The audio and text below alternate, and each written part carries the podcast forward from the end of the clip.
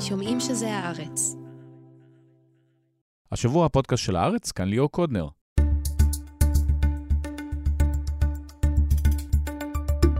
לפני שנתחיל, נשמח שתרשמו משהו ביומן שלכם. אנחנו מתקרבים לפרק 300 של הפודקאסט הזה, וב-1 באוגוסט נקיים אירוע חי בפני קהל. זה יקרה בנווה שכטר בתל אביב, פרטים נוספים בשבועות הבאים. 64 בעד, 56 נגד. עילת הסבירות אושרה בקריאה ראשונה בכנסת, והמונים יצאו לרחובות למחאה הגדולה ביותר בתולדות המדינה. חיל האוזר טוב, ננסה להבין מה הלאה, האם נתניהו ימצמץ ויקפיא את החוק, ומי בכלל שולט כעת במצב, אם בכלל. עם חברת הכנסת מירב בן ארי מיש עתיד, נדבר על תפקיד האופוזיציה, שמסתכם בעיקר במשיכת זמן. נצלול על יחסי הכוחות בין גנץ, לפיד וליברמן, וגם על השיחות עם הקולות המתונים בליכוד. בהמשך, על המחיר הכלכלי של ההפיכה המשטרית. לפחות 150 ואולי גם 250 מיליארד שקל איבדו עד כה אזרחי ישראל כתוצאה ממדיניות הממשלה. איתן אבריאל וסמי פרץ יסבירו.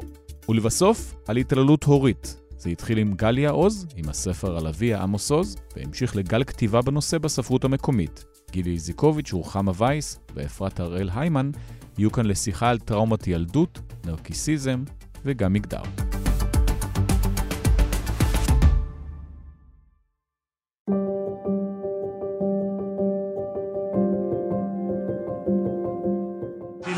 הסבירות התקבלה ותועבר לוועדת החוקה, חוק ומשפט להמשך הכנתה. אין ספק, חברי האופוזיציה, שמה שאתם עושים זה כבוד גדול לדמוקרטיה הישראלית. בעזרת השם, למרות האיומים, למרות הפרוטקשן, אנחנו לא נחשוש, ולטובת אזרחי ישראל נחוקק.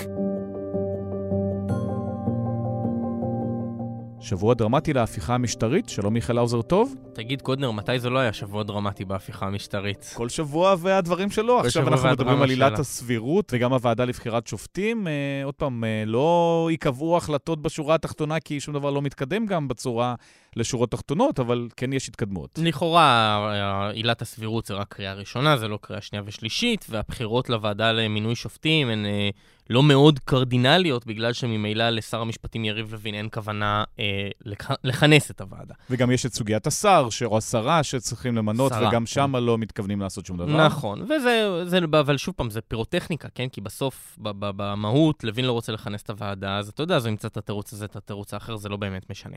אה, מה שכן, אני חושב שמאוד משמעותי, זה הצהרת הכוונות של נתניהו במהלך השבוע הזה. נתניהו מצהיר כל הזמן, בפורומים סגורים אגב, לא בקולו, כן, אבל דואג לטפטף את זה לעיתונאים, שהוא יביא לריכוך בחקיקה. שעילת הסבירות לא תעבור במתכונתה הכוללנית והדרקונית והמטורפת, כמו שעכשיו מונחת על אה, שולחנה של הכנסת, אלא באיזשהו נוסח יותר מרוכך. זה אומר שכן יש עילת סבירות, אבל רק לא כמו שהיא הובאה אצל שמחה רוטמן בוועדה. אה, זה, זה משפט מאוד כוללני גם מה שאתה אמרת, כי אנחנו לא יודעים מה יהיה הריכוך, כן? אם הריכוך יהיה לצורך העניין רק שראשי ערים לא ייכללו בצמצום הזה, בביטול של עילת הסבירות. האם זה ריכוך? לא, בוא, הממשלה לא עוסקת כאן בחוק לטובת אה, ראש מועצת אה, כפר ורדים, כן? זה ברור לכולנו. וזה עסקו שבוע שעבר עם אריה דרעי בטבריה, אבל כן. אבל זה כבר לסיפור אחר, מה שנקרא. לכן, השאלה איזה ריכוך יבוא, ואם יבוא, אני חושב שזה המבחן המשמעותי ביותר של נתניהו, עד כמה הוא יצליח לכופף את uh, שמחה רוטמן בעיקר, אבל גם את יריב לוין, ובאמת להביא איזשהו נוסח מרוכך, שאנשים, יהיה להם בעיה לצלצל בפעמוני האזעקה כנגדו. אתה שם אותם בקלחת אחת, כאילו מתחרים אחד בשני ולא פועלים ביחד, ויש דברים מאחורי הקלעים. אתה כאן שם את נתניהו שהוא מנסה לרכך, המבוגר האחראי, והם השניים שרצים והוא צריך אה, לעצור לא, אותם. לא, לא. בגלל זה אני אומר לכאורה. אני חושב שנתניהו עושה מאמצים תקשורתיים לשווק את עצמו ככה, לשווק את המהלך הזה ככזה, ואני בכלל לא בטוח שהוא יעמוד בהצהרת הכוונות הזו שלו. בגלל זה אני אומר שהשבוע הזה הוא משמעותי. השבוע הזה הוא משמעותי לא בגלל החקיקה שתעבור בכנסת, כי באמת אנחנו מדברים רק על קריאה ראשונה, משמעות מוגבלת. השבוע הזה משמעותי בגלל שלדעתי בשבוע הזה באמת נראית כוונותיו של נתניהו, האם הוא בעד להסלים, ללכת כאן עם האגף המשיחי והקיצוני בקואליציה שלו מלא מלא, או הוא כן חושש מההפגנות, כן חושש מהמחאה, ולכן הוא רוצה למתן, למזער נזקים, להקטין את הלהבות. לכן השבוע הזה דרמטי, וזו ההחלטה הכי דרמטית שצריכה להתקבל השבוע. לא החלטה ש... שתהיה במליאת הכנסת. האמבוש שלו ביועמ"שית אה, מסמן שהוא רוצה מלחמה, רוצה דם. אני לא יודע, זה כביכול, אה, אתה יודע, זה ממש אה, מופע, כן? זה שואו, זה לא, אין כאן מהות בדבר הזה. טוב, וכשמירי רגב אומרת לה בפרצוף, צריך לפטר אותך, זה בטוח לא נעים, אבל יש לזה גם השלכות. חד משמעית, אני חושב שהדיון הזה יש לו השלכות מאוד משמעותיות. תראה, התפיסה שנמצאת לרבים מאיתנו בראש היא כאילו דמוקרטיה זה מעין מתק כזה של און ואוף. או שיש דמוקרטיה או שאין דמוקרטיה. אבל האמת היא שדמוקרטיה היא ספקטרום. היא יכולה לעלות ולרדת, וכאשר בסוף התהליך הזה של העלייה והירידה, מדינה לא נשארת לא דמוקרטית, היא לא הופכת לדיקטטורה. חלה בה נסיגה דמוקרטית. הדיון הזה, עד כמה שהוא שואו, הוא נסיגה דמוקרטית לכל דבר ועניין. זה דיונים שקורים במדינות עולם שלישי, שבהם באים, מנגחים את אה, שומרי הסף, מחלישים את שומרי הסף ורצים להדליף את זה לתקשורת. באים והולכים להם על הראש בתוך ישיבת הממשלה ורצים לעיתונאים.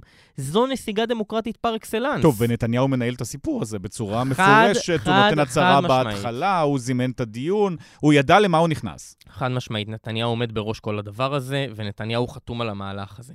אני חושב ששוב פעם, זה מהלך שקצת יותר קשה אה, לשים לב אליו. כי חוקי לוין זה נורא קל. אתה נורא, נורא קל לך להבין שכאשר איזשהו חוק משתנה, כאשר החוק במדינה שלי משתנה, היא נעשית פחות דמוקרטית. הרבה יותר קשה להבין שהמדינה נעשית פחות דמוקרטית, שחלה נסיגה דמוקרטית בתוך דיונים כאלו, כאשר באים ומשתלחים ומנסים להחליש את שומרי הסף בעזרת סופט פאוור, אוקיי? בעזרת כוח רך, כוח שהוא לא בחקיקה, אלא שהוא בדיונים, בהתכות, בהשלכות של, של כל מיני האשמות כנגד שומרי הסף. הרבה יותר קשה לשים לב לזה, ואני חושב שעל זה נתניהו בונה, על זה שאנשים פחות שמים לב לזה, ולכן הוא מקדם את זה, כי הבייס שלו מאוד שם לב לשואו, והמחנה שלנו, המחנה הליברלי, לא מאוד מאוד מאוד מתרגש מתוך הדברים האלו. הוא חושב שזה גם במסגרת איזה שהם כיפופי ידיים עם העיתונים. שוב פעם, לעמדתי שלי זה נסיגה דמוקרטית לכל דבר ועניין. בסיבוב הקודם נתניהו התקפל בגלל המחאה, הפעם המחאה מתנהלת, וזה לא נוגע לו. אני לא יודע אם זה לא נוגע לו, אני חושב שנתניהו יש לו אינטרס גדול להציג כאילו שזה לא נוגע לו, בסדר? אני ראיתי, אני לא זוכר כבר איפה, שהוא אמר שגם אם... Uh, יהיו גילויי אה, סרבנות, מה שהוא קורא לזה, אנשים שמפסיקים אה, להתנדב לשירות מילואים פעיל, אז הוא לא יתקפל. אני לא יודע, אני חושב שצריך לראות את זה במבחן המציאות. נתניהו חד-חד משמעית מאוד מאוד שם לב להפגנות, מאוד אה, אכפת לו מה עוצמת הלהבות. סופר אנשים? אני לא יודע אם הוא סופר אנשים, אני חושב שהאנרגיה יותר משמעותית מכמות האנשים. זאת אומרת, זה שההפגנות הן ארוכות, ואנשים באים כל הלילה לבית של יואב גלנט, ואנשים... טוב, אנרגיות יש, יש אנרגיות גבוהות. חד משמעית, אבל אם תשווה את זה לאנרגיות שהיו לפני שלושה שבועות, אין, אין בכלל על מה לדבר, זה עולם אחר. מזה נתניהו חשש. טוב, פה לחלוטין הוא מזין את המחאה. זאת אומרת, אין ספק, כל אמירה שלו וכל פעולה, גם היועמ"שית, זה מזין את המחאה. אני חושב שאבל בטעות, זה התוצר לוואי של הפעולות של נתניהו. טוב, אמור לדעת את זה כבר, אבל. אני חושב שנתניהו נתפס כאן ממש במערומיו עם המכנסיים למטה. מי שהיה הסנסור הלאומי במשך באמת תקופה של שנים ארוכות, פשוט לא מצליח לקרוא את המחאה. לא מצליח לקרוא את כל הגוש הזה בעם, הגוש הענק הזה בעם, של ה... אני יודע מה, אה, לפחות חצי מיליון איש, או אני אפילו לא זוכר, היו כל מיני סקרים שמנסים לראות כמה אנשים הפגינו uh, במחאה בסך הכל. אני חושב שהמחשבה הראשונית של נתניהו, כאילו רק עילת הסבירות, רק הפעולה הזאת ודחייה של כל השאר למושבים הבאים של הכנסת, לא תעביר את המחאה, לא תגדיל אותה, התבררה כהערכה שגויה לחלוטין. טוב, דווקא בסקרים, אגב, בטלוויזיה, רואים שהוא מתחזק, וגם בהתאמה לראשות ממשלה, עובר לראשונה אחרי תקופה ארוכה את גנץ, אמנם באחוזים בודדים, אבל עדיין. אני לא יודע אם הוא מתחזק, הוא קצת מתאושש, ובטח שהוא בולם את, ה, את הירידה, ובאמת קצת עולה. קודם כל צריך לראות סקרים, זה לא מדידה חד פעמית, אלא זה מדידה של מגמות. וב', אני חושב שא', תוסיף לזה גם את, אה, את המבצע הצבאי שהיה במהלך השבוע שעבר, שמאוד משפיע עוד על, ה, על הסקרים. וכן, ועדיין המחאה, אתה יודע, באיזושהי עוצמה יחסית אה, מבוקרת, היא רק עכשיו מתחילה לעלות ולעלות ולעלות. זו הייתה הפגיעה המשמעותית של נתניהו בפעם הקודמת. איך זה יתנהל הפעם? זו שאלה. זו שאלה. כמו שנתניהו, המגמה עכשיו היא... היא לפחות לא לרעתו, אולי אפילו לטובתו, כך היא יכולה להתהפך, ונתניהו יודע את זה. יש לו דרך עוד לרדת מהעץ? שאלה מאוד טובה, תראה, זה לא פשוט. אני חושב שהעץ כאן הוא לא רק עץ פוליטי. הרבה אנשים אומרים, אה, נתניהו כבול בידיו של סמוטריץ' ושל רוטמן ושל לוין, והוא לא יכול להתקפל בגלל שהם אה, יפרשו לו מהממשלה. אני לא חושב שזו הבעיה מספר אחת של נתניהו. אנשים שלא מכירים בזה שמדובר באירוע ליבתי ומשמעותי גם בגוש הימין, הם אנשים שלא מצליחים להבין את המצב שבו אנחנו נמצאים עכשיו במדינת ישראל. אם נתניהו מתקפל, הבעיה שלו זה לא רק סמוטריץ' ו- ורוטמן, הבעיה שלו היא באמת מחנה מאוד גדול של אנשים שנמצאים בצד השני, שרואים בזה כשבר כלי מבחינתם, כפגיעה בציפור הנפש שלהם. הם רוצים רפורמה משפטית. הם, הרפורמה המשפטית היא ציפור נפשם. ולכן אני חושב ש... תראה, בסוף, בסוף, בסוף, כל הדרכים מכל הצדדים מובילים רק לפשרה. אין כאן בית באמת... בית הנשיא חוזר, אתה אומר. אני לא יודע אם בית הנשיא חוזר, כי ראינו את אפסיותו של הרצוג, אוקיי? הוא אפילו לא מוכן להגיד מי אשם בכישלון השיחות. אבל אני לא מצליח למצוא שום פתרון ארוך טווח לאף אחד מהצדדים שיכול לענות על הצרכים שלהם. מי שחושב שהפעפוע הנפשי המאוד מאוד משמעותי הזה יגבה באיזשהו מהמחנות, פשוט לטעמי טועה. מי שחושב שהמחאה תוכל להימשך במשך ארבע שנים ולמנוע מהקואליציה פעם אחר פעם, מושב אחר מושב אחר מושב, מלהעביר כל חקיקה שהיא, גם טועה. ולכן האינטרס של כל הצדדים זה להגיע לאיזושהי הסכמה כאן, לאיזושהי הבנה, ובראש ובראשונה הסכמה כזאתי כוללת את מה שנקרא חוק יסוד החקיקה. לא משנה, השורה התחתונה של החוק הזה זה שביתת נשק, זה שאי אפשר יהיה יותר לשנות את כללי המשחק. האינטרס שלנו, של המחנה הליברלי, הוא כל כך גבוה בחקיקה הזאת שקשה לי להסביר אותו. אם אתם חושבים שעכשיו המצב הוא קשה, רק תדמיינו מה הולך לקרות כאן בעוד 15 שנה, בעוד 20 שנה, כשהחרדים יהיו כאן הרבה יותר, כשהימנים יהיו כאן הרבה יותר עם המגמות הדמוגרפיות והפוליטיות יימשכו באותו כיוון. תדמיינו כמה כולנו זקוקים לחוק הזה שיקבע את כללי המשחק, שלא יהיה אפשר לעשות השתלטות חוקתית כזאת ולשנות את כללי המשחק יותר בכזו קלות. מי שמצטרפת אלינו עכשיו זו חברת הכנסת מירב בן ארי, אה, מיש עתיד, שלום. אהלן, שלום. אז גם מבחינתך שבוע דרמטי? כן, זה שבוע מאוד דרמטי, אבל אה, אתה יודע, story of our life. זה עוד שבוע דרמטי ועוד שבוע דרמטי. כל שבוע כמעט יוצר דרמה חדשה במשכן. דרמה, אגב, שלא מוסיפה כלום לאזרחי מדינת ישראל, לא ביוקר מחיה, לא במשבר דיור, ביטחון, משילות, גל טרור, כלום. אה, אך ורק uh, התעסקות בדברים שלא רלוונטיים לאזרחים. האופוזיציה בכלל, מה יכולה לעשות? האופוזיציה, קודם כל, מדברת. מדברת ומורחת הרבה הרבה שעות. אנחנו במלחמת חפירות, אני קוראת לה. טוב, מורחת גם בבית הנשיא, נדבר על זה, גם היה שם מריחה. עזוב רגע את בית הנשיא. אני לא, היום... זה דווקא מעניין אם היה או לא היה. שנייה, אני היום בכנסת, בסוף, אין לי הרבה כלים. אני בהצבעות מפסידה תמיד. זה לא הממשלה הקודמת, שבה היה פור של אחד, אחרי זה גם לא היה פור, אחרי זה תיקו. לכן העבודה שלי היא בעיקר למה שנקרא לתת את כמה שיותר זמן במליאה, כמה שיותר לקרקע את השרים למליאה, לילות לבנים לשרים וחברי הכנסת. טוב, יש נורבגים, אז זה לא כזה אכפת לשרים. לא, יש שרים עדיין, שלמה קרעי, איתמר בן גביר, ראש הממשלה, יש הרבה אנשים שצריכים להיות בכנסת. שאת גורמת להם לעבוד קשה. להישאר בעיקר במליאה. אני פוגעת להם בעבודה שלהם. אני יכולה להגיד לך, אנחנו אופוזיציה שיש בה חברי כנסת ותיקים, מיומנים, שמכירים את התקנון, מכירים את החוק, ואנחנו גם עובדים יחד. זאת אומרת, לקח כמה חודשים לאירוע הזה להתבשל. בהתחלה הייתה אופוזיציה לא פשוטה. כן, עכשיו עובדים יחד עם ליברמן, עובדים ביחד עם גנץ. תראה, העבודה שלנו ביחד עם, שלנו היא ביחד עם אלקין, אני אומרת לך, בתוך הכנסת. אה, העבודה היא ביחד עם סיעת העבודה גם, צריך לומר. אנחנו כן, די... מרב מיכאלי מצליחים לעבוד איתה? אה, זה, שוב פעם, זה יושבי ראש סיעות. זה... לא צריך לעבוד איתה, את אומרת. זה אני ובועז ביש עתיד, אפרת רייטן, אלקין, ובעיקר אנחנו עובדים גם עם, ה, אה, כמובן, הח"כים הערבים מישראל ביתנו. שם קצת יותר קשה. זאת אומרת, מי שמחזיק את המליאה היום זה עבודה, מחנה ממלכתי ויש עתיד. אני חייב רגע לשאול שאלה. בואי נדבר רגע ענייני מקרו, בסדר? את אומרת בעצמך שאתם בפור כזה שאין לכם באמת משחק בהצבעות. אז מה טקטיקת הלחימה כאן? אחד, להילחם בוועדה, והמלחמה בוועדה חשובה, כי היא מעכבת ומעכבת. שתיים, אני רוצה להזכיר לך שאני נכנסתי לכנס הזה, אמרו לי לפחות שלושה חוקים עוברים של הרפורמה. בכנס הקודם, שהוא התחיל, גם רפורמה. לא נראה לי שזה בזכותכם. הנה, סליחה. אני, המחאה, כבודה במקומה, מונח. היא עושה עבודה מדהימה, ספונטנית, לא קשורה אליי בכלל, אני אומרת לכם, הם עובדים מדהים ביחד. אבל אם לא הייתה אופוזיציה, מה נראה לך? מה נראה לך? שהם היו מחכים לי? בתחילת היו... הדברים שלך אמרת שאת, שאת בכנסת את מור... שאת מורחת זמן, ולא רצית להגיד מה קרה בבית הנשיא. מה קרה בבית הנשיא? גם לא, מרחתם חד, זמן? לא, קודם כל, קודם כל בבית הנשיא היו שיחות והיו שיחות טובות. אבל מרחתם זמן או לא מרחתם זמן? לא מרחנו זמן, היו שיחות טובות. הנה, אני אומרת לך, אני יודעת מתוך הצוות שלנו שנמצא שם. כן, הייתה שיחה על עילת הסבירות. כן, הייתה שיחה על היום השני. בכלל, אני חושבת שרפורמה משפטית עם משהו משמעותי אבל שצריך. מה את אומרת על טענת הקואליציה שאתם רק אמרתם לא? לא אמרתם כן לשום דבר, רק אחד, אמרתם לא זה ולא לא ולא. נכון. עובדה, אגב, שכל פעם שיצאה הודעה כזאת, מיהרו ישר בליכוד לבוא ולטרפד את ההודעה הזאת. מי שישב בבית הנשיא, ואני אומרת לך, גם מאנשים מתוך אה, הנשיא, גם אנשים מאצלנו, היו שיחות והיו שיחות טובות. מי שהוביל אותנו לכאוס המטורף הזה, הפוליטי, החברתי, הביטחוני, יחסי החוץ, הכל, יש לזה כתובת אחת, וזה נתניהו והליכוד. אם הוא היה מצליח ביום של הוועדה לבחירת שופטים לסכל את אירוע טלי גוטליב, שבעצם טרפד את בחירת נציג הקואליציה, היינו היום במקום אחר. אבל הוא לא בשליטה. הוא חשב שהוא יבוא. אני מכירה את זה, שמעתי את כל הצעקות בעצמי, מה שנקרא, ממקור ראשון. טוב, אולי דווקא בשליטה, זה משרת אותו, זה מה שהוא רצה, הוא רצה למשוך זמן. לא, אני אומרת לך, שמעתי את שיחת הצרחות שהייתה שם על טלי גוטליב. כל מי שעבר במסדרון יכל לשמוע את זה. צרחו עליה, אמרו לה תסירי, כולל דודי אמסלם, כולל צוות של אנשים של ראש הממשלה. היא לא הסכימה, אמרה להם, אגב, היו שואלים אותי, היא באה אליי לפני שבועיים, היא אמרה לי, גם עם נתניהו, לא משנה מי יורד מהשמיים, אני נשארת. את האמנת לה. אני מאוד מאמינה לה, אגב. ביום רביעי אה, נצביע על אה, קרויזר, מה שיכל היה כבר להיות לפני שבועיים, מה שיכל להמשיך את השיחות בבית הנשיא. כל האירוע הזה יש לו כתובת אחת, לבוא ולהגיד לנו, מה זה קשור? אבל אני חייבת אבל להגיד עוד משהו לעניין האופוזיציה.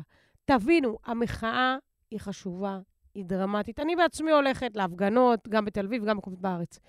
אבל אי אפשר להגיד שבלי האופ... האופוזיציה שנלחמת בוועדה, בוועדות אגב, ובתוך המליאה, זה לא היה קורה. המלחמה היא ביחד. אני נותנת את כל הקרדיט למחאה, אני לא צריכה קרדיט, אני עושה את העבודה שלי.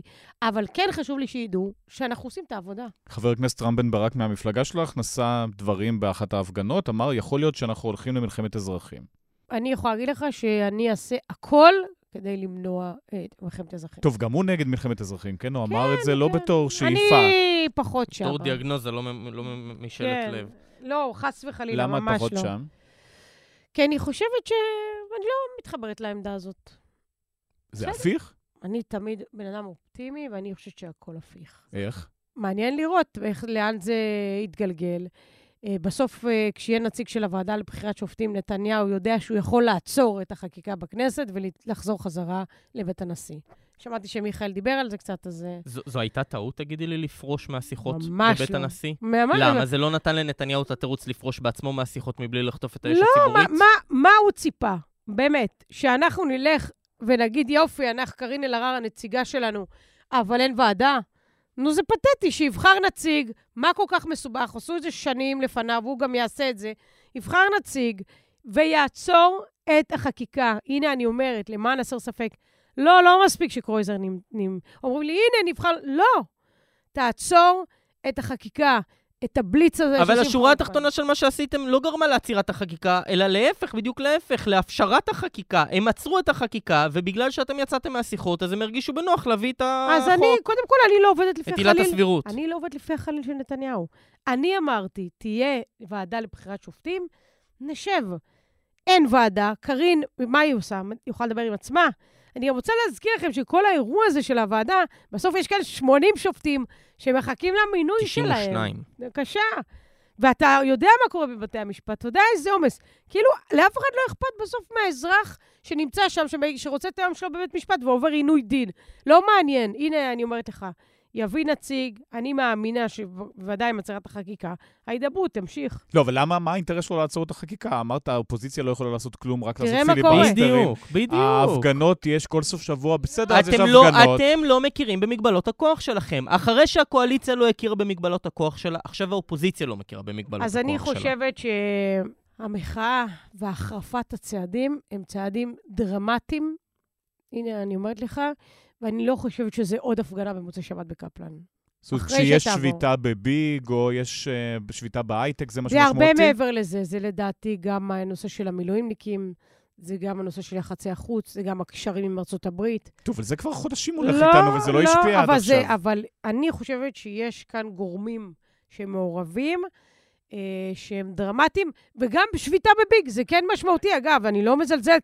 כל מחאה לגיטימית שתעשה לקראת שנייה-שלישית אה, של אה, עילת הסבירות, היא דרמטית בעיניי. במטותא, חברת הכנסת בן ארי, אני פשוט לא מצליח להבין את הלוגיקה שלך. כן. את אומרת, מצד אחד, את מכירה בזה שבהיעדר השיחות בבית הנשיא, הקואליציה הרשתה לעצמה להעלות את חוק עילת הסבירות ולהביא אותו להצבעה בקריאה ראשונה, ואולי גם בשנייה שלישית. אני לא יודע אם הם יצליחו או לא. אגב, אני לא אמרתי את זה, את אני חשבתי ש... את אני לא מכירה, חשבתי. את מכירה בעובדה שאין לכם את הרוב בכנסת, אין לכם את הכלים בכנסת כדי למנוע את החקיקה, גם אני לא ועדיין את. לא מוכנה להכיר בטעות, אוקיי. לעזוב את השיחות בבית אז הנשיא. שני הטיעונים שלך אני לא מסכימה. אחד, שוב פעם אני אומרת, יש לי כלים פרלמנטריים לעכב ולטרפד חקיקה. אבל זה בעיקר. משיכת זמן, את אמרת. אבל עובדה, אבל בסוף אה, עובדה. מעבירים. שאני עושה, אבל אם אני אלך על בסוף מעבירים, אז היו עוברים פה כבר חמישה חוקים, אולי אלך הביתה, אקבל את השכר שלי, יגדל את הבת שלי, לא. או שאני אלך כל יום בארבע, זה לא עובד לא, ככה. אולי פתרון אחר. אם חבר'ה, האופוזיציה הייתה למשל מתפטרת חבר'ה, מהכנסת, אומרת אין אופוזיציה. לא. ואז מה? שישחקו מול שער ריק? אין דבר כזה. אני רוצה שנייה אולי זה שתהיו לחץ. אבל יותר גדול על הממשלה לא, שמבינים שבישראל אין לא, אופוזיציה, כי אני- האופוזיציה לא מצליחה. עושה הכל בתוך הכלים הפרלמנטריים שלי לעכב. כן, כשנכנסתי לכנסת, אמרו לי שהרפורמה תעבור. לא, אני שלושה שבועות לפני, יש את הסבירות, ועם זה, וכל זה יש בלאגן. אז עם כל הכבוד, אם אני לא אהיה שם, הם יעבירו מה שהם רוצים. אני מתנגדת, ואמרתי את זה בכל מקום, לעזוב את ההצבעות. אני מתנגדת לא לדבר, אני מתנגדת לתת להם להיות לבד. לא, זה אחד. דבר שני, אני באמת, עם כמה שטלי גוטליב... חשבתי שהוא יביא נציג, חשבתי שהם יצליחו לעשות את זה, הם אפילו, אתה יודע, מספיק שהוא היה מדבר עם עשרה חברי כנסת מהאופוזיציה, אוקיי? ולא חסר לו קשרים. הנה, אני אומרת לכם, לא חסר לו. היה יכול להעביר את קרויזר. אפילו גם את זה הוא לא עשה. רגע, נתניהו עשה מלא טעויות. איפה הטעויות שאתם עשיתם, אבל? ברור לי שקודם כל היינו צריכים להיות הרבה יותר מאוחדים ומגובשים. אני יכולה להגיד לך שגם עד היום יש כל הזמן משברים שאתה צריך להבין ולהתאחד כולם. הטעות היא קודם כל לדעת, לצופף שורות, ולא, אנחנו לא עושים את זה מספיק טוב. וכן, זה חשוב, אתה יודע מה? זה חשוב לציבור, וזה חשוב בעבודה בכנסת, אפרופו שיחתנו הקודמת. אין דרך להעביר ליכודניקים אה, מתונים, כמו שקוראים להם, לצד שלכם? בוודאי שאפשר, זה גם עבר? בוועדה לבחירת שופטים. טוב, כי אגב- זו הייתה הצבעה חשאית. לא ידעו בכלל שהם אבל הצביעו. סליחה, למה זה כל כך ברור מאליו שהם יצביעו לקארין? גם זה שבאים ואומרים לי, את לא נמצאת, אם לא היינו שם, אם לא היינו עושים עבודה בפרסה, מה, בזה, מה נראה לכם, שהיא הייתה נבחרת? אני לא מצליחה להבין, כאילו, כן, גם ככה אתם לא. אם לא היינו עושים עבודת חפירות בתוך הקואליציה, קארין אלהרר לא הייתה נבחרת. וזה שלכל אחד זה ברור מאליו, זה לא. טוב, זה לא איזה הישג מטורף, או שאת כן מגדירה את זה קודם כהישג כל, מטורף. בוודאי שזה הישג. אם אני על אבל 56... הוועדה לא מתכנסת, לא מעניינים את אותם אבל שופטים שאמרת קודם קודם. כל היא תתכנס, אוקיי? אה, בתקווה, אני אנחנו גם מאוד עוד לא יודעים מקווה את זה. לטובת המדינה ולטובת הציבור. אם לא הייתה לי תקווה, אוקיי? לא הייתי יושבת גם ולא הייתי מדברת איתכם, והייתי סוגרת את האירוע עם ה-64 ח"כים שהם הומוגנים, שאין שם אחד שמרים את הראש. טוב, יאיר לפיד, יושב ראש המפלגה שלך, אמר שהוא רואה שהם יתפרקו או השנה או שנה הבאה, אז יש עוד אה, קצת שנה וחצי קודם לחכות. כל, הוא דיבר על 24, וכן, אני מאוד אני מאוד אמר עד מקווה אה, ש... 24, אני כן. גם את- מקווה... אם הם כל כך הומוגנים, אז לא. יתפרקו. כן, אבל גם בתוך ההומוגניות יש אנשים ש...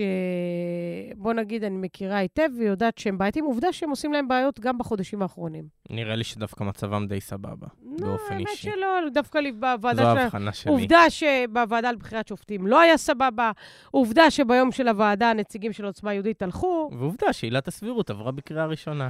תקשיב, אני לא מצליחה להבין. זה, זה משהו שאנחנו צריכים לחייך עליו, לשמוח לא, עליו. עולה, נהפוך הוא? נהפוך הוא. סבבה, אבל הדרך. ארוכה לשנייה שלישית. יואב גלנט היה איתך ביחד בכולנו, את מצליחה להבין מה עובר עליו?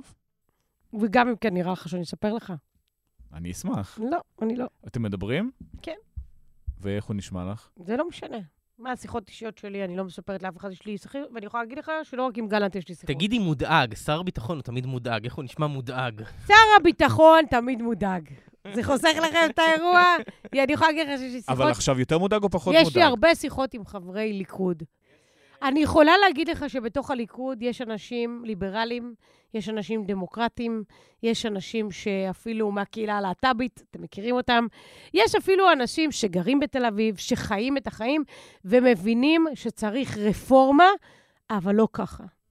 נו, ומה הם יעשו? בואו נחכה ונראה, את חושבת שכן יעשו משהו? הכל פתוח. תגידי, אפשר רגע שאלה עוד פעם בבין אישי בין אה, אה, אה, יאיר לאיווט? האם יאיר ואיווט כבר לא? ממש לא. מה? באיזה קטע? את אמרת שאין שיתוף פעולה עם ישראל ביתנו, אז לא. אולי לפיד וליברמן כבר לא. מדהים אתה... לא סתם אתה אני כתב. שואל, אני שואל. לא סתם אתה, אתה כותב פוליטי, כי כל דבר שאני אומרת, אתה, אני דיברתי נגיד על עכבר, הפכת אותה לפיל. אמרתי שלפעמים לא רואים עין בעין, אוקיי? זה לא אומר שלא מסתדרים, כבר הפכת ליברמן את זה. תקף את לפיד באופן אישי בסוף השבוע. כל הזמן, אגב, הוא תוקף אותו גם בשבוע שעבר, גם לפני שבועיים. נו, אז אולי הם כבר לא כאלה בסט באדיז. אחד, תשאל את שניהם, לפחות ממה שאני יודעת, העסקים עובדים. שוב פעם, אמרתי לך, יש מהמורות. זה לא תמיד אז מסתדר. אנחנו במהמורה. לא תמיד זה מסתדר, זה לא תמיד מתכנס. אני במהמורה מהיום שהגעתי לאופוזיציה. צבועה, שקרנית, זה מה שאת. ומה שתהיי כל החיים שלך. על כל אל תדברי. על הצבועה, על השקרנית,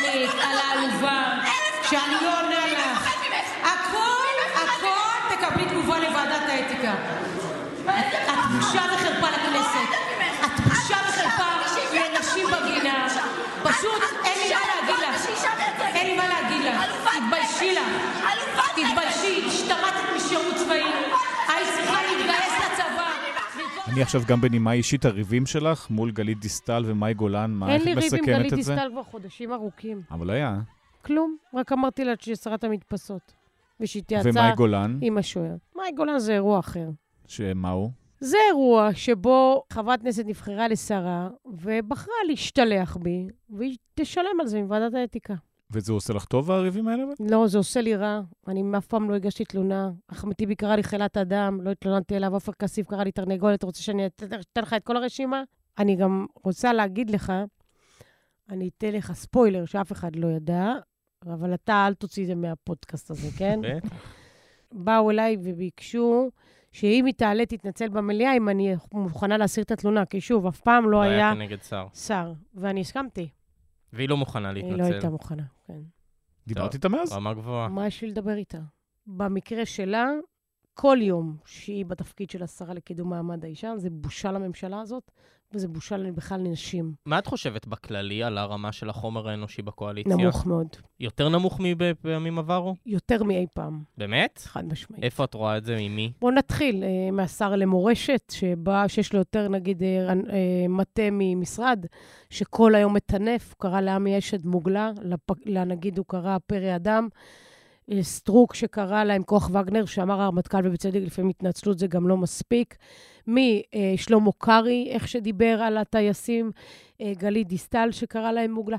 מאיפה להתחיל? מאי גולן, שכל כל נאום היא משתלחת בכל חבר כנסת, בכל שר.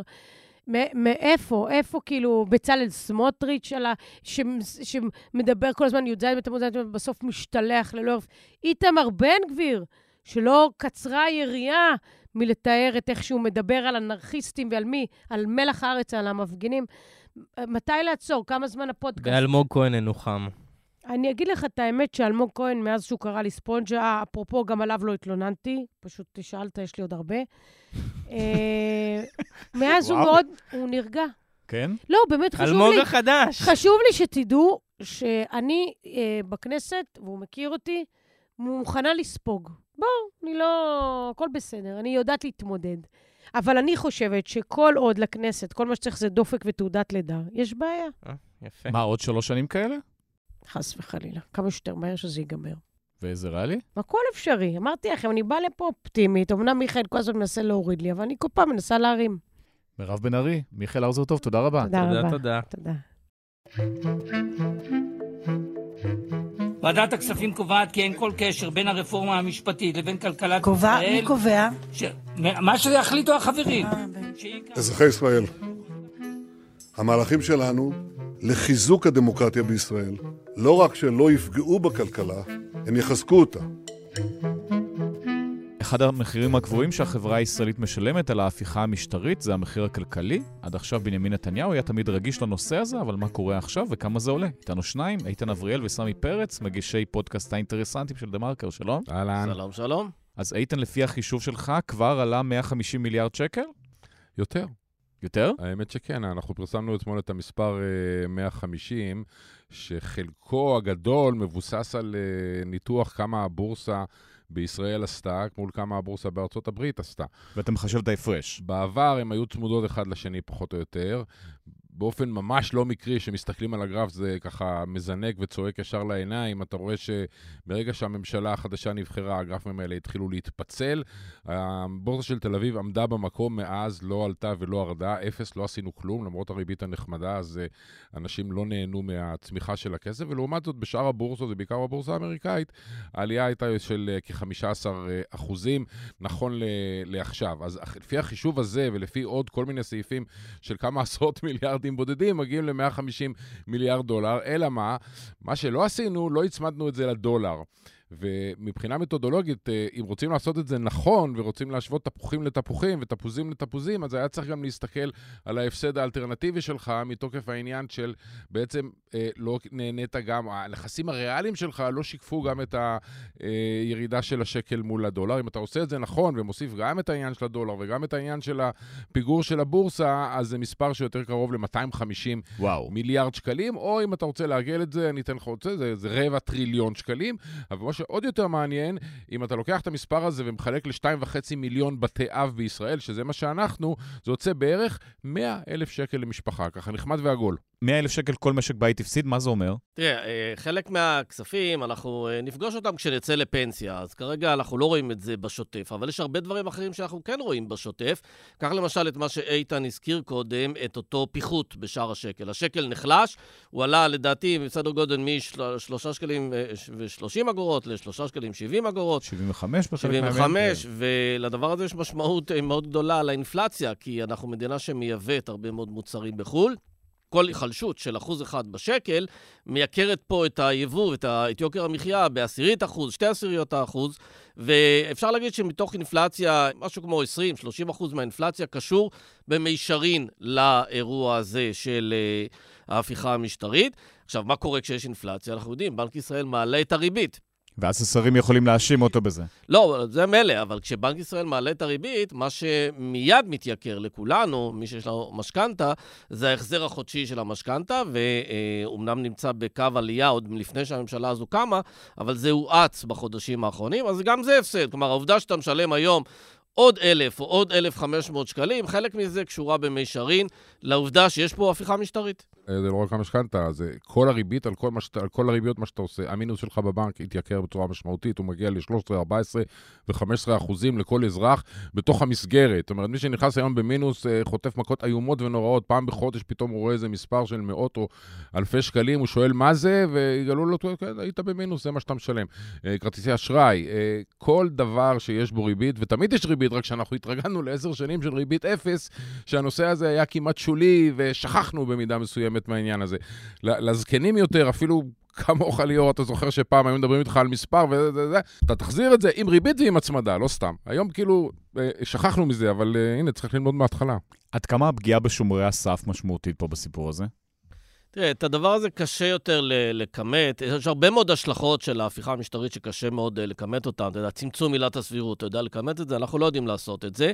אבל אני כן יכול להגיד אה, שאתה רואה עוד פרמטרים שהם נפגעים בחודשים האלה. דיברנו על הבורסה, דיברנו על השקל. אה, יש ירידה בהכנסות המדינה ממיסים בחצי שנה הראשונה, ירידה של חמישה אחוזים. אנחנו לא יודעים להגיד איזה, אתה יודע, מכל שקל מאיפה זה קרה, אבל בסופו של דבר, כשאתה מסתכל על מה שהממשלה עושה כרגע, וזה מפתיע אותי שלא כולם מבינים את זה, הרי כשהממשלה מחליטה לת...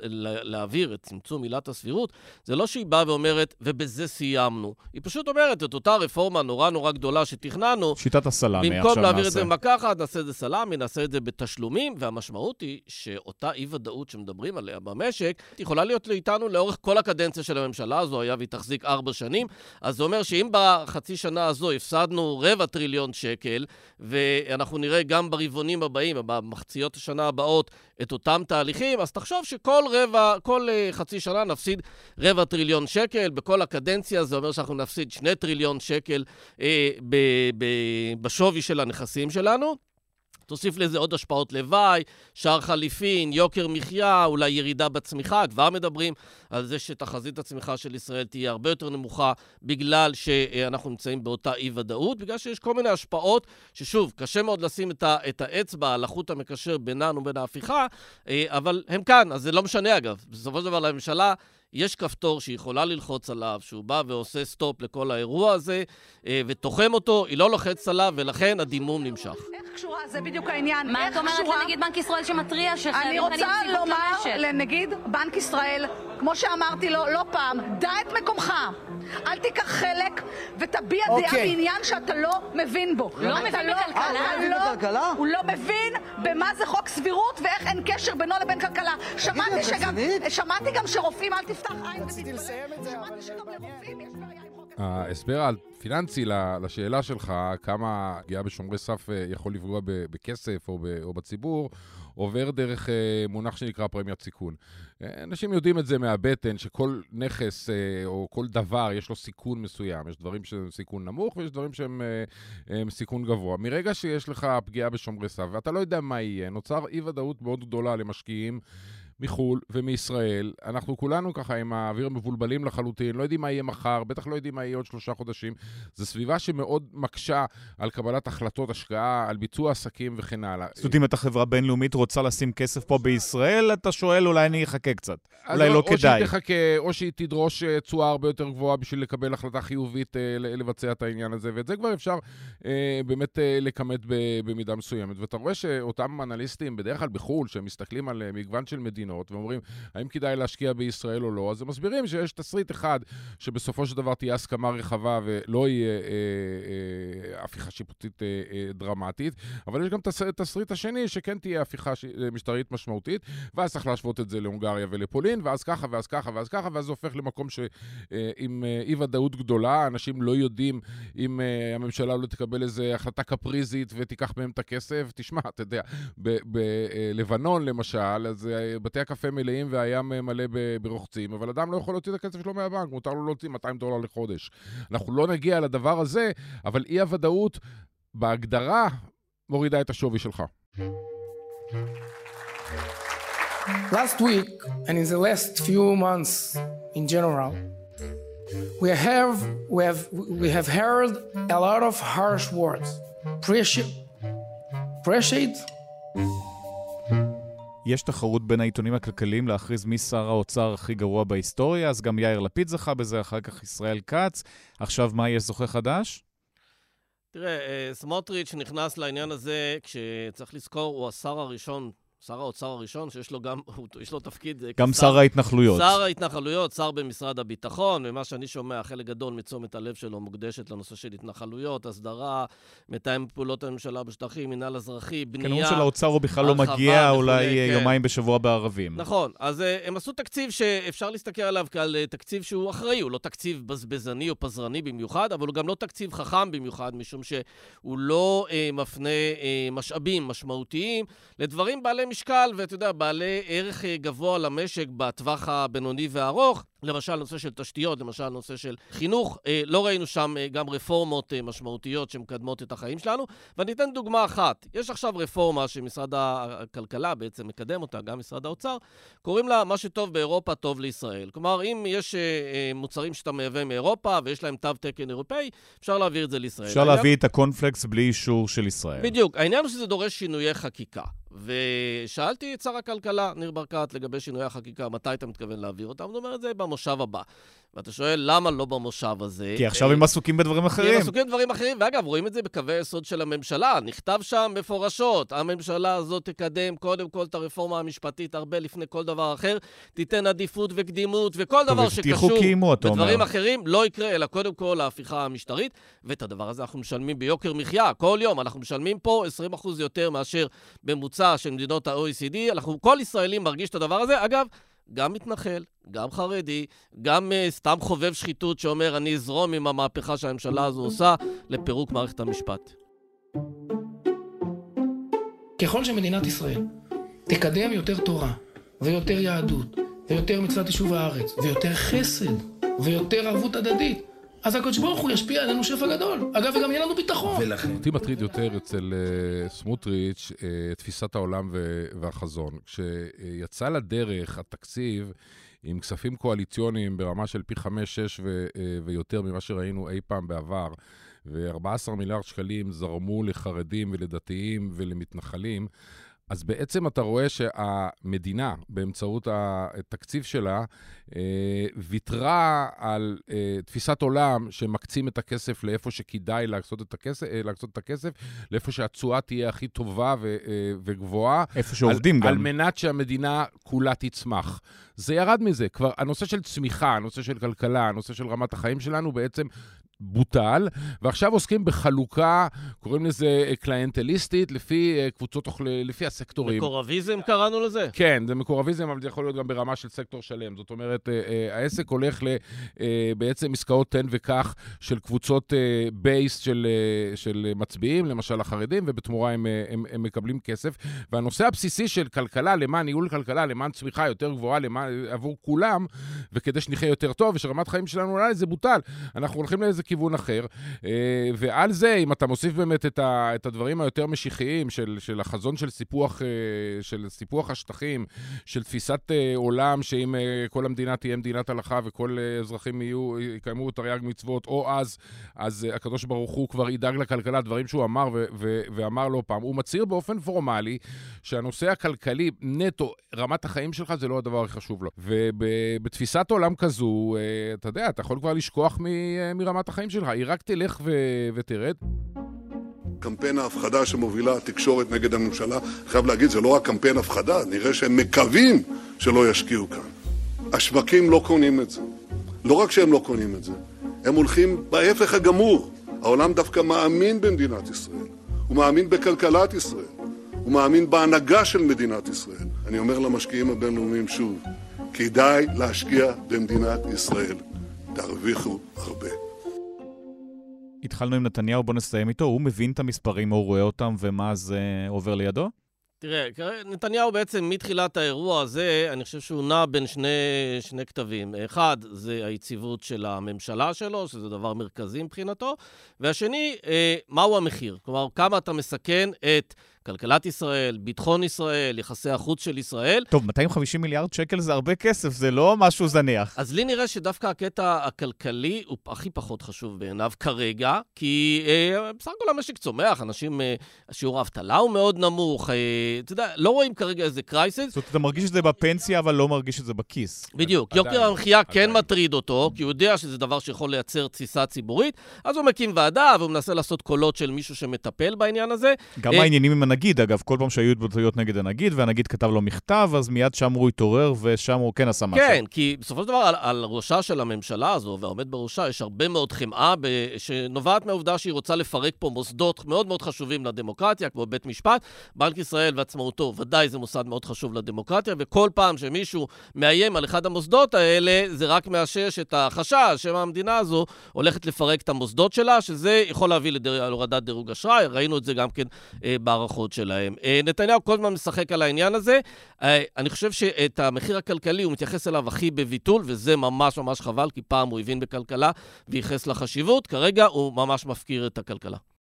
אני חושב שהמחיר הכלכלי, מהרגע שיהיה אפשר לצפור, לספור אותו בצורה אה, שכל הציבור יראה את זה בעם, בישראל ובעולם, זה יהיה הדבר שהכי יטריד אותו. והסיבה שההפיכה המשטרית הזאת מתקדמת בכלל, זה העובדה שהמשמעת של השווקים בישראל עדיין עשתה מהלכים, אה, נקרא לזה צנועים. הנושא הזה של אה, כ-10% פיגור בדולר, אה, הפיגור של הבורסה, עוד לא סוף העולם וכן הלאה. ברגע שזה יקרה בצורה יותר אלימה, וזה אה, יהפוך לאיזשהו גלגל ש, שמזין את עצמו. מה, שהדולר יכול לקפוץ לחמישה שקלים גם ביום אחד? תשמע, זה קורה בהרבה מדינות. אתה רואה מה, מה, מה קורה בכל מדינות שנכנסות למשבר פוליטי חמור, או, או צבאי חמור, או, אה, או כלכלי חמור. אז פתאום המטבע יכול לצנוח לא רק, ב, בוא נגיד, מ-5 עד 10 אחוזים, אלא ב-15-20 אחוזים, כל הדינמיקה תשתנה. אם הבורסה עכשיו היא מפגרת אה, בצורה של ב-15, אבל בסך הכול היא לא צנחה, היא נשארה באפס, רק שהפסדנו אלטרנטיבית.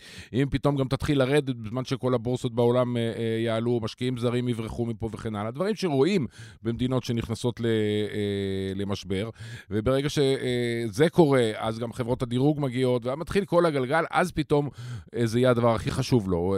אבל ברגע שמשמעת השווקים תהיה יותר חריפה, אנחנו רואים את זה כל הזמן בארצות הברית, אנחנו רואים את זה כל הזמן בשווקים, ה... אתה יודע, יש איזושהי דוגמה מאוד מעניינת של, של ראשת ממשלת בבריטניה, ליז טראס, שהצליחה לכהן שיא של רק 48 ימים. מה קרה? היא שמה תוכנית על השולחן, הציבור לא אהב את התוכנית, השווקים לא אהבו את התוכנית, אגרות החוב קרסו, הבורסה ירדה, הלירה הבריטית uh, התחילה לרדת. ואז הדיחו אותה. פיטרו אותה במקום, זאת אומרת, במקומות שלוקחים את הדברים האלה ברצינות, זה יורד, אבל זה צריך לקרות בצורה מהותית. המזל של ביבי ושהמשמעת השווקים עוד לא חיסלה לו את כל התוכניות הללו, הוא רק דבר אחד, שמדינת ישראל הייתה במצב פיננסי כל כך טוב עד היום, ושיש כל כך הרבה... יש הרבה מה להרוס. אסמים, מה שסמוטריץ' קורא, אבל יש הרבה כסף בקופה, יש 200 מיליארד דולר ביתרות מטח. הגענו לתחילת השנה עם כמעט אפס גירעון, בזמן שכל העולם בגירעונות גדולים ו- וכן הלאה. אבל תשמע, לא לעולם חוסן, זה, זה ייקח עוד חצי שנה, זה ייקח עוד שנה. בקצב הזה, אנחנו גם כן נגיע למשבר. כן, תשמע, לביבי יש דפוס שבו הוא אוהב שמישהו אחר מוציא לו את ההרמונים מן האש, אה, מישהו אחר מקלקל את החגיגה. ותמיד ברגע האחרון. ו- ותמיד ברגע האחרון. אז בעבר זה היה השותפים הקואליציוניים שלו, מאהוד ברק ולבני ולפיד וכחלון, ועכשיו הוא הסמן, נקרא לזה הכי, אה, לא יודע מה, מתון או שפוי או שמאלן בממשלה הזאת. אין מי שיעשה את זה מתוך הממשלה. אה, לכן זה יכול לבוא רק ממקום חיצוני. זה יכול להיות המחאה, זה יכול להיות ביידן, זה יכול להיות משמעת השווקים. טוב, גם ו... זה, כל אלה לא עוזרים עד עכשיו. לא, הם לא עוזרים, אבל יכול להיות ש... אתה יודע, יש אפילו קונספירציות כאלה, שנתניהו בכוונה, אתמול אפילו בישיבה הזאת עם היועצת המשפטית לממשלה, בכוונה דוחף את הזובור הזה כדי להדליק את המחאה, כדי שבאמת התגובה תהיה כל כך קשה, טוב, פעם הקודמת הפעיל את ההסתדרות, אה, הפעם זה גם בדיוק, לא... בדיוק, ואז הוא יוכל לבוא לשותפים שלו ולהגיד לו, תראה, המחירים הם באמת בלתי אפשריים. בינתיים הוא מוכן לשלם הרבה מאוד כסף, לא שלו, אלא שלנו, כדי, אה, כדי להתקדם עם הדבר הזה ולשמור על הממשלה שלו. פשוט רוצה לשמור על הממשלה, יש לו עסק עם אה, חבורת מטורללים. הוא ישמור על הממשלה עד הרגע שבו הוא הבין שהוא מאבד את המדינה, אבל אז לא תהיה לו לא ממשלה ולא מדינה. סמי פרץ, איתן אבריאל, תודה רבה. כן, כן. תודה.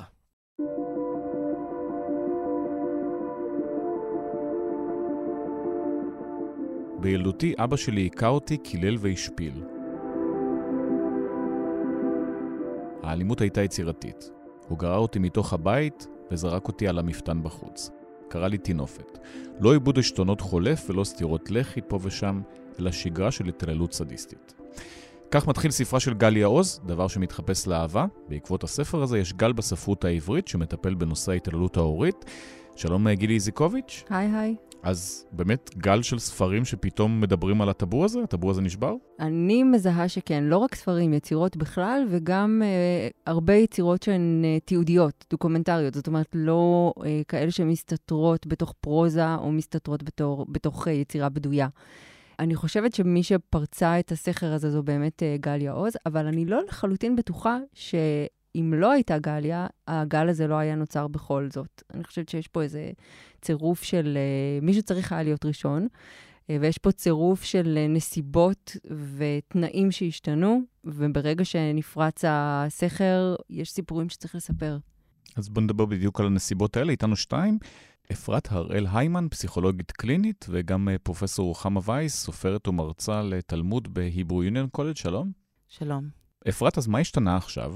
אני חושבת שהתעללות במשפחה הייתה תמיד, וגם כנראה לצערי תהיה לעד, אבל uh, יש בהחלט תנועה, ב, בטח בעשור האחרון, בכלל של יציאה החוצה. אני חושבת שזה גם קשור, uh, רגע אם נסתכל חברתית, אז זה גם קשור ליציאה לדור האינסטגרם. רשתות חברתיות גורמות לנו להיות יותר גלויות? יותר גלוי, אבל אני גם חושבת שיותר מחובר. Uh, הגישה לידע, זאת אומרת, כל התחום הזה של התעללות, בלי פסיכואדוקציה בנושא, מאוד מאוד קשה לשים עליו את האצבע. כשאנחנו מדברים על התעללות במשפחה או התעללות הורית, אה, לפעמים זה כמעט מצחיק אותי שלא מאמינים לגליה עוז. כי צריך להבין שהנפש של הבן אדם, הדבר האחרון שהיא רוצה זה להאשים את ההורה שלה במשהו. ואם הדבר הזה יוצא, ליזה מספר שהייתה שם, שם עבודה מאוד מאוד קשה כדי להוציא את הסיפור הזה אה, לאור. למרות ששני האחים שלו אומרים שלא היה. וגם אימא שלה. קודם כל, יכול מאוד להיות שלהם היה קשר אחר עם האבא. זה משהו שהוא מאוד מאוד נפוץ במת... במשפחות עם התעללות אה, נרקסיסטית או פסיכופתית, ולכן זה לא, לא אומר על זה.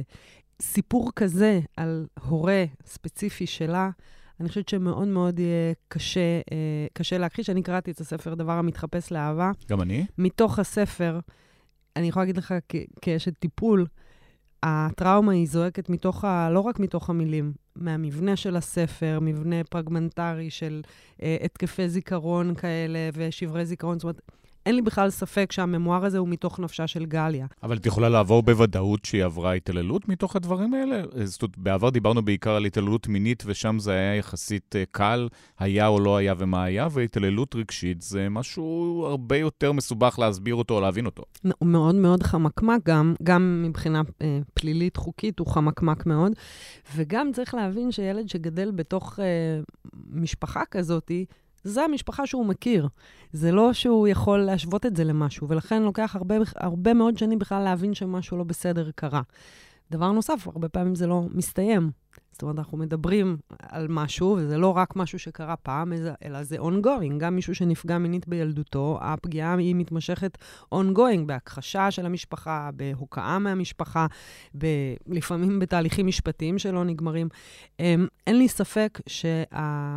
תנועת המיטו היא דוגמה למשהו שעוד יקרה הרבה, אם זה פעם קרה בהטרדות מיניות, אחרי זה במיטו, אה, שזה לקח את זה לכיוון אחר. ועכשיו, כל הנושא של גזלייטינג, הנושא של השליטה בתודעה, אני חושבת שהוא גם קשור לזה שכל אדם יותר מודע למה משפיע על התודעה שלו, וזה גם קשור לתקופה. רוחמה, כתבת אה, ספר על אה, התעללות שאת עברת כבר ב-2018, היה קשה פתאום להוציא את זה, לכתוב את זה בצורה כל כך גלויה? לא, בכלל לא. כשכתבתי את היהודייה האחרונה של קפריסין, זה היה אחרי שכבר פרסמתי ספר שירים רביעי, שספר השירים הרביעי כבר אמר בגלוי, גילוי עריות, גילוי עריות, גילוי עריות. כי אני חשבתי שאני אומרת את זה כבר בספר הראשון, כשהייתי בת 36, שפרסמתי אותו. היום אני בת 57, ואני גיליתי שאנשים לא רואים את זה. זאת אומרת, הפליאה הגדולה שלי הייתה שבאיזשהו ערב השקה של ספר השירים הראשון שלי, אחד הדוברים, שלא הכיר אותי מאוד טוב, קורא שיר מקסים על יחסים בין אבא לבת. זה היה שיר על התעללות מינית. הוא לא הבין את זה בכלל. והייתה לי את החוויה... אמרת לו משהו? לא. לא, אז עוד הייתי רחוקה מזה מאוד, הייתי כל כך קרובה לגילוי. ולוקח המון זמן עד שאני מבינה שאני צריכה לקרוא לדבר הזה בשמו, ואני חייבת לומר ולשים את זה בפרצוף של אנשים, כי לא רק הקורבן היא בדיסוציאציה, גם הקהילה בדיסוציאציה, והקהילה לא רוצה לראות ולא רוצה לשמוע ולא רוצה לדעת, ועד שאת לא תצרכי להם את זה באוזניים, זה לא, לא יישמע, גם אחרי זה זה יש, אז, אז בהתחלה כתבתי את שאישה אינה אלוהים, שזה ספר שירה, ומתוך זה כבר יצאה היהודייה האחרונה של קפריסין, שעוסק בסוג של רומן שהוא חצי היסטורי, אבל גם חצי לגמרי לגמרי ביוגרפי. מה שקשה זה באמת לתפור סיפור, לתפור תמונה, ובסוף החלטתי שזה יהיה כמו, כמו שהייתה החוויה, שזה יהיה פרגמנטרי. שמה שאני יכולה לשים, אני אשים, ושאני אעשה את המאמץ המאוד קשה לא לזייף בחוויה, לכתוב אותה כמו... להרגיש אותה כל הזמן. אני מתרגלת הרבה מדיטציה, אז זה מאוד עוזר להתקרב לחוויה. אז כתבתי את זה קצת כמו תרגול מדיטציה. איך הסביבה הגיבה? המשפחה. אימא שלי לא בחיים, אבא שלי אין לו בקשר איתו כבר מהרגע שגיליתי. Um, לצערי, האחים שלי כועסים עליי. תמיד יש לזה איזו סיבה טובה. הסיבה היא כמובן במשפחות נאורות, לא על זה שאת אומרת שזה קרה לך, ולא על זה שאת מספרת את זה. תמיד יהיה איזה משהו, לא סיפרת את זה ברגע הנכון, לא בשלב הנכון. זאת אומרת, עצם זה שהכביסה בחוץ המלוכלכת? אני חושבת שכן, אני מניחה שכשתראיין אותם הם יגידו דברים אחרים. אמ, אני חושבת שזה היה בלתי נמנע, כי המון שנים הסכמתי להיות האחות שמארחת, שמטפלת, שהיא האחות ההורית, אבל סותמת את הפה. ומהרגע שאני התחלתי להיות מאוד מפורשת, התרחקו ממני, וכרגע אין בינינו קשר, וזה מאוד כואב, כי היה קשר על בסיס מאוד קרוב.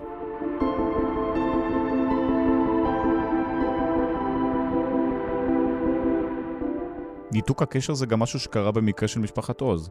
נכון, אתה יודע, זה כבר נהיה משהו שנפרס אה, לעיני הציבור, אבל היחסים בתוך המשפחה שם הם יחסי נתק. אה, גליה נמצאת בנתק מה, מהאחים ואימא שלה, ואנחנו יודעים שכל פעם שאנחנו מתקרבים לסיפור הזה בעיתון, אנחנו שלא בטובתנו. מותקפים ברשתות חברתיות או במכתבים למערכת או דברים מהסוג הזה. נכון. ולכן אולי כדאי לא לדבר על המקרה הספציפי הזה, אלא באמת לקחת איזה צעד אחורה ולהסתכל על זה כ- כתופעה. ואם אם אני יכולה, אני הייתי שמחה להתייחס לדברים שעלו כאן. אחד, על האופן שבו רשתות חברתיות חושפות את הדברים, הן גם חושפות את הדברים כמו שבקבוצת אימהות צעירות, פתאום את מגלה שזה לא את שאת אימא כושלת ולא מצליחה לדאוג לילדים שלך אה, שישנו טוב בלילה, אלא זו תופעה ואת יכולה למצוא נחמה בקהילה. אה, אני חושבת שקורבנות מצאו אחד את השני, אחד את השנייה, ואני חושבת שהקהילה באופן הרחב שלה מצאה את הסיפורים האלה במסות. זה מה שקרה למשל במיטו. אתה, את גילית שאת לא לבד, זה לא קרה רק לך, הדבר הזה. זה משהו שקורה לכל כך הרבה נשים, גם גברים, וגם אה, תופעות כאלה של אלימות בתוך המשפחה, בין אם זו אלימות או אלימות אה, מינית, הן קורות בשיעורים הרבה יותר גבוהים ממה שאנחנו יכולים לשער בנפשנו. ואז עולה השאלה שלנו, כקהילה ולנו כעיתונות שמסקרת תופעות. מה המקום שלנו בדבר הזה? טוב, זה גם מוכר עיתונים, גם מוכר ספרים, גם מוכר יצירות קולנועיות. אנשים רוצים להציץ, ההצצה זה דבר שאנשים אוהבים לעשות אותו משחר ההיסטוריה. אני לא סותרת את מה שאתה אומר, אבל אני כן אומרת שאם אנחנו שנייה מתעלים מעל הדרך הזו להסתכל במציאות, אנחנו גם אולי מדברים על האופן שאנחנו יכולים כציבור להיות אמפתיים. ולדרוש איזשהו שינוי ולהשתתף באיזשהו נטל שהוא גם מוטל עלינו, כי אנחנו, כמו שרוחמה אמרה מקודם, עד שלא צועקים לנו את זה בצורה גלויה עם שלט ניאון מהבהב, אנחנו מאוד אוהבים שלא לראות. ופעם שראינו, אנחנו חייבים, כי אנחנו אנשים אחראים, להתייחס לדבר הזה ולקרוא אותו כאמת. ולקרוא אותו כמשהו שאמור להשפיע על החיים שלנו. ואני יודעת שאני יצאתי מסרט יהודי שנקרא ממעמקים קראתיך, והייתי אדם אחר. באיזה ו... אופן? באופן הזה שאני מבינה שעליי מוטלת אחריות להסתכל ולראות, ויש איזו בשורה שצריך אה, לבשר אותה. ואני חושבת שכל מי שנתקל ביצירות האלה, שהן אה, מבוססות אומץ לב עצום, כל מי שנתקל ביצירות האלה צריך לקרוא אותן ולהבין שעל כתף, שהוא עכשיו נושא באיזשהו נטל, והנטל הוא נטל חברתי, גם אם מעניין אותנו לקרוא את הפרטים, וגם אם הדבר הזה מסקרן אותנו, יש לו משמעויות עמוקות יותר, ואנחנו מוכרחים לתת להן אה, לחלחל אלינו. אם נתמקד בזווית המגדרית, פה אנחנו בעיקר מדברים על אבות מתעללים וכלפי uh, בנות. בכלל לא, ממש לא. קודם כל, כל הנתונים על, uh, על הגברים הם יותר uh, אלימים או פסיכופטיים, זה בעיקר בגלל גם שמדברים על אלימות באמת מינית או, או פיזית, אה, וגם בגלל שרוב המחקרים נעשים בבתי הכלא, ושם יש יותר גברים מאותה הסיבה. הרצף, אה, זאת אומרת, הסיפורים שאני שומעת על אימהות מתעללות או אבות מתעללים, זה זהה. זה, אני מאמינה ב-50-50 אה, לגמרי. איפה עובר הקו של התעללות לבין איזה טראומה או משהו שכולנו בילדות היה איזה משהו, לפעמים לא הסתדרנו עם ההורים, לפעמים היה איזה ריב. מה הקו פרשת המים מהבחינה הזאת? אנחנו בעצם מדברים על, קודם כל על דפוס שהוא מתמשך, שהוא חוזר, שהוא מוכחש, ושאין שם אה, יכולת לשיח או להתפתחות מהצד של הפוגע. זאת אומרת, אה, אם משהו בך מפריע לי ואני אומרת לך את זה, השאלה העיקרית היא מה אתה תעשה עם זה אחר כך. כשיש אה, הורה אה, שמתעלל בילד שלו, לרוב זה מתוך הצרכים של ההורה. בין אם אלה צרכים מודעים או לא מודעים, בין אם אלה צרכים מיניים או לא. בסוף, יש פה משהו שמשרת את ההורה. עצם הדבר הזה הוא פרוורטי, הוא הפוך ממה שאמור להיות. ההורה צריך לשרת את צורכי, צורכי הילד, וברגע שזה מתהפך באופן תדיר, מגיל צעיר. אנחנו לא מדברים על הורה סיעודי שזקוק לעזרה, אנחנו מדברים על מגילים מאוד צעירים, שיש שם uh, בעצם uh, התעלמות מהילד עצמו uh, וממה שהוא צריך, וכשהכוונה היא לשלוט, לנצל או uh, ממש uh, להרע, שם אנחנו נמצאים באזורים uh, מסוכנים. רוחמה, אחד הדברים המרכזיים בהקשר הזה והמסובכים זה גם סוגיית הזיכרון, אז מה את זוכרת ועד כמה את זוכרת את זה בוודאות? עבדתי עם עצמי בספר בשביל לכתוב את כל מה שאני זוכרת וכמו שאני זוכרת אותו, ואמרתי, אם זה ייראה כמו שהכיתי למישהו בסלון, אז כך זה ייראה.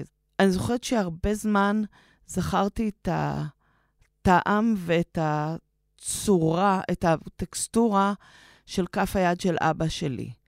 אף פעם לא נתתי על זה את הדעת ולא חשבתי למה. עכשיו, כשחשבתי על זה, אמרתי, לפעמים היינו משחקות איתו, והוא היה מדבר, אבל אז אני הייתי שמה, הוא היה מעצבן אותי, וכאילו הייתי סותמת לו את הפה.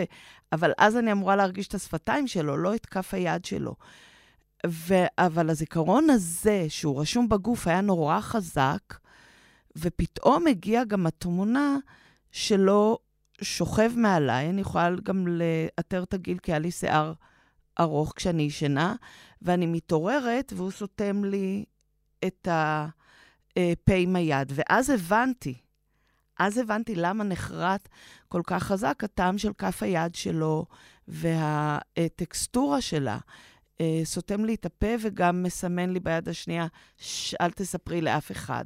זה כמובן דורש הרבה עזרה, כי הזיכרון הכי חזק הוא זיכרון לא מילולי ולא ויזואלי, אלא רגשי מאוד חזק. עזרה פסיכולוגית, עזרה של כתיבה, לשבת מול מחשב ולנסות להעלות את זה על הכתב של מה? הכי הרבה עזרה ממי שלא מוכן לתת אותה, זאת אומרת, זה מהמשפחה הקרובה.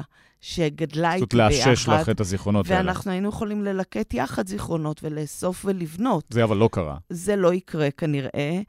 אמ, עזרה פסיכולוגית במידה מסוימת, מדיטציה הכי הרבה, כי שם סוף סוף מותר לי להיות עם עצמי כמה שאני רוצה, איך שאני רוצה, עם הזיכרונות שלי, בלי שאף אחד יגיד לי, את מגזימה, בלי שאף אחד יגיד לי, אל תדמייני, או אני פשוט יכולה להיות עם מה שבאמת קורה באותו רגע.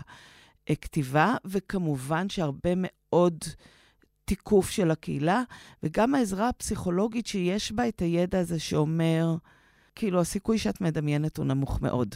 אבל הסיכוי שתחשבי שאת מדמיינת הוא גבוה מאוד, כי זה מה שלימדו אותך לחשוב. אז הרבה תיקוף.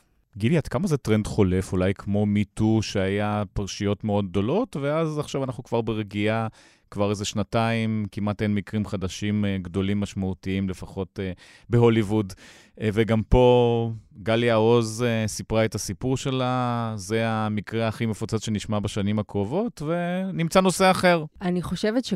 ככל שהיצירות האלה יהיו טובות, אה, הן פה להישאר. ואין כאלה? אה, חלקן הגדול כאלה, מתוחכמות, כתובות היטב, מעניינות, הן יצירות אומנות לכל דבר. זה לא אה, רוחמה אמרה שהיא הקיאה למישהו בסלון. אני אה, רוצה לחלוק עלייך, היצירה היא טובה. אה, הספר מעניין, וככל שהיצירות יהיו טובות ומעניינות, אתה יכול לספר כל דבר, ובלבד שהוא יהיה יצירה טובה. טוב, אבל תמיד מחפשים נושאים חדשים. נכון, תמיד מחפשים נושאים חדשים, אבל אני חושבת שכשיצירה היא טובה, היא טובה, היא טובה. יחסים תמיד יהיה לעד. כמו שתמיד יהיה ספרים על אהבה, תמיד יהיה על משפחות, ספרים ברור. על אה, משפחות ועל התעללות, וכל משפחה אומללה בדרכה שלה וכו'. אני חושבת שהעובדה שאני ארנו אה, זכתה בפרס הנובל האחרון, והיא כתבה אה, ממוארים, ו...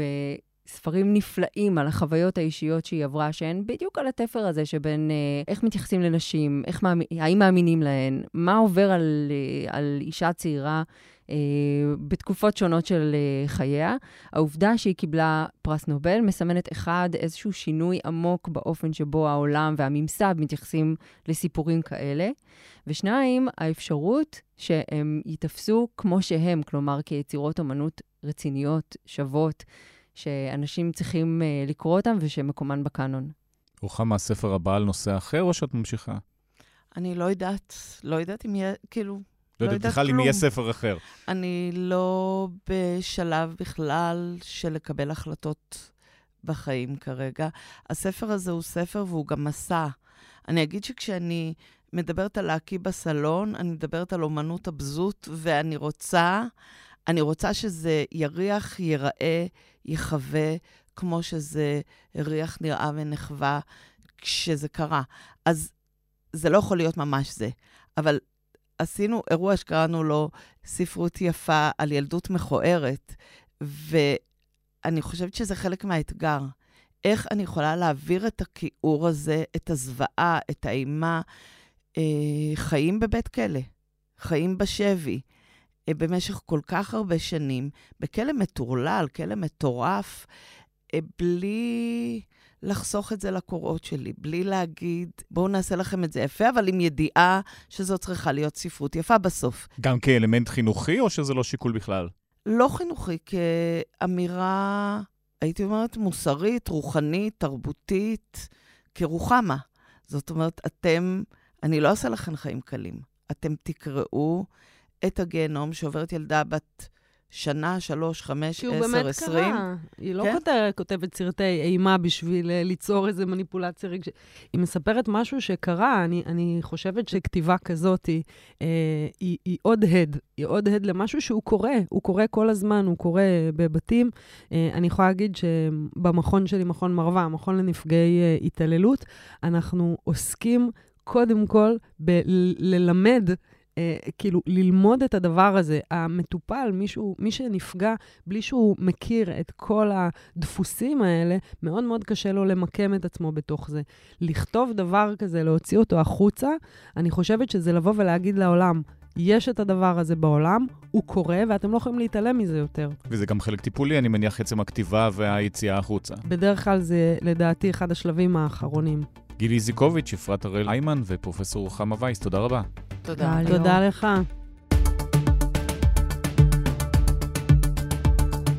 הארץ השבוע כאן סיימנו. בצוות, ניצה ברגמן, אסף פרידמן ואמיר פקטור, על הסאונד דן ברומר ונערה מלקין. אני ליאור קודנר, אנחנו כאן מדי יום שלישי, אתם מוזמנים להצטרף.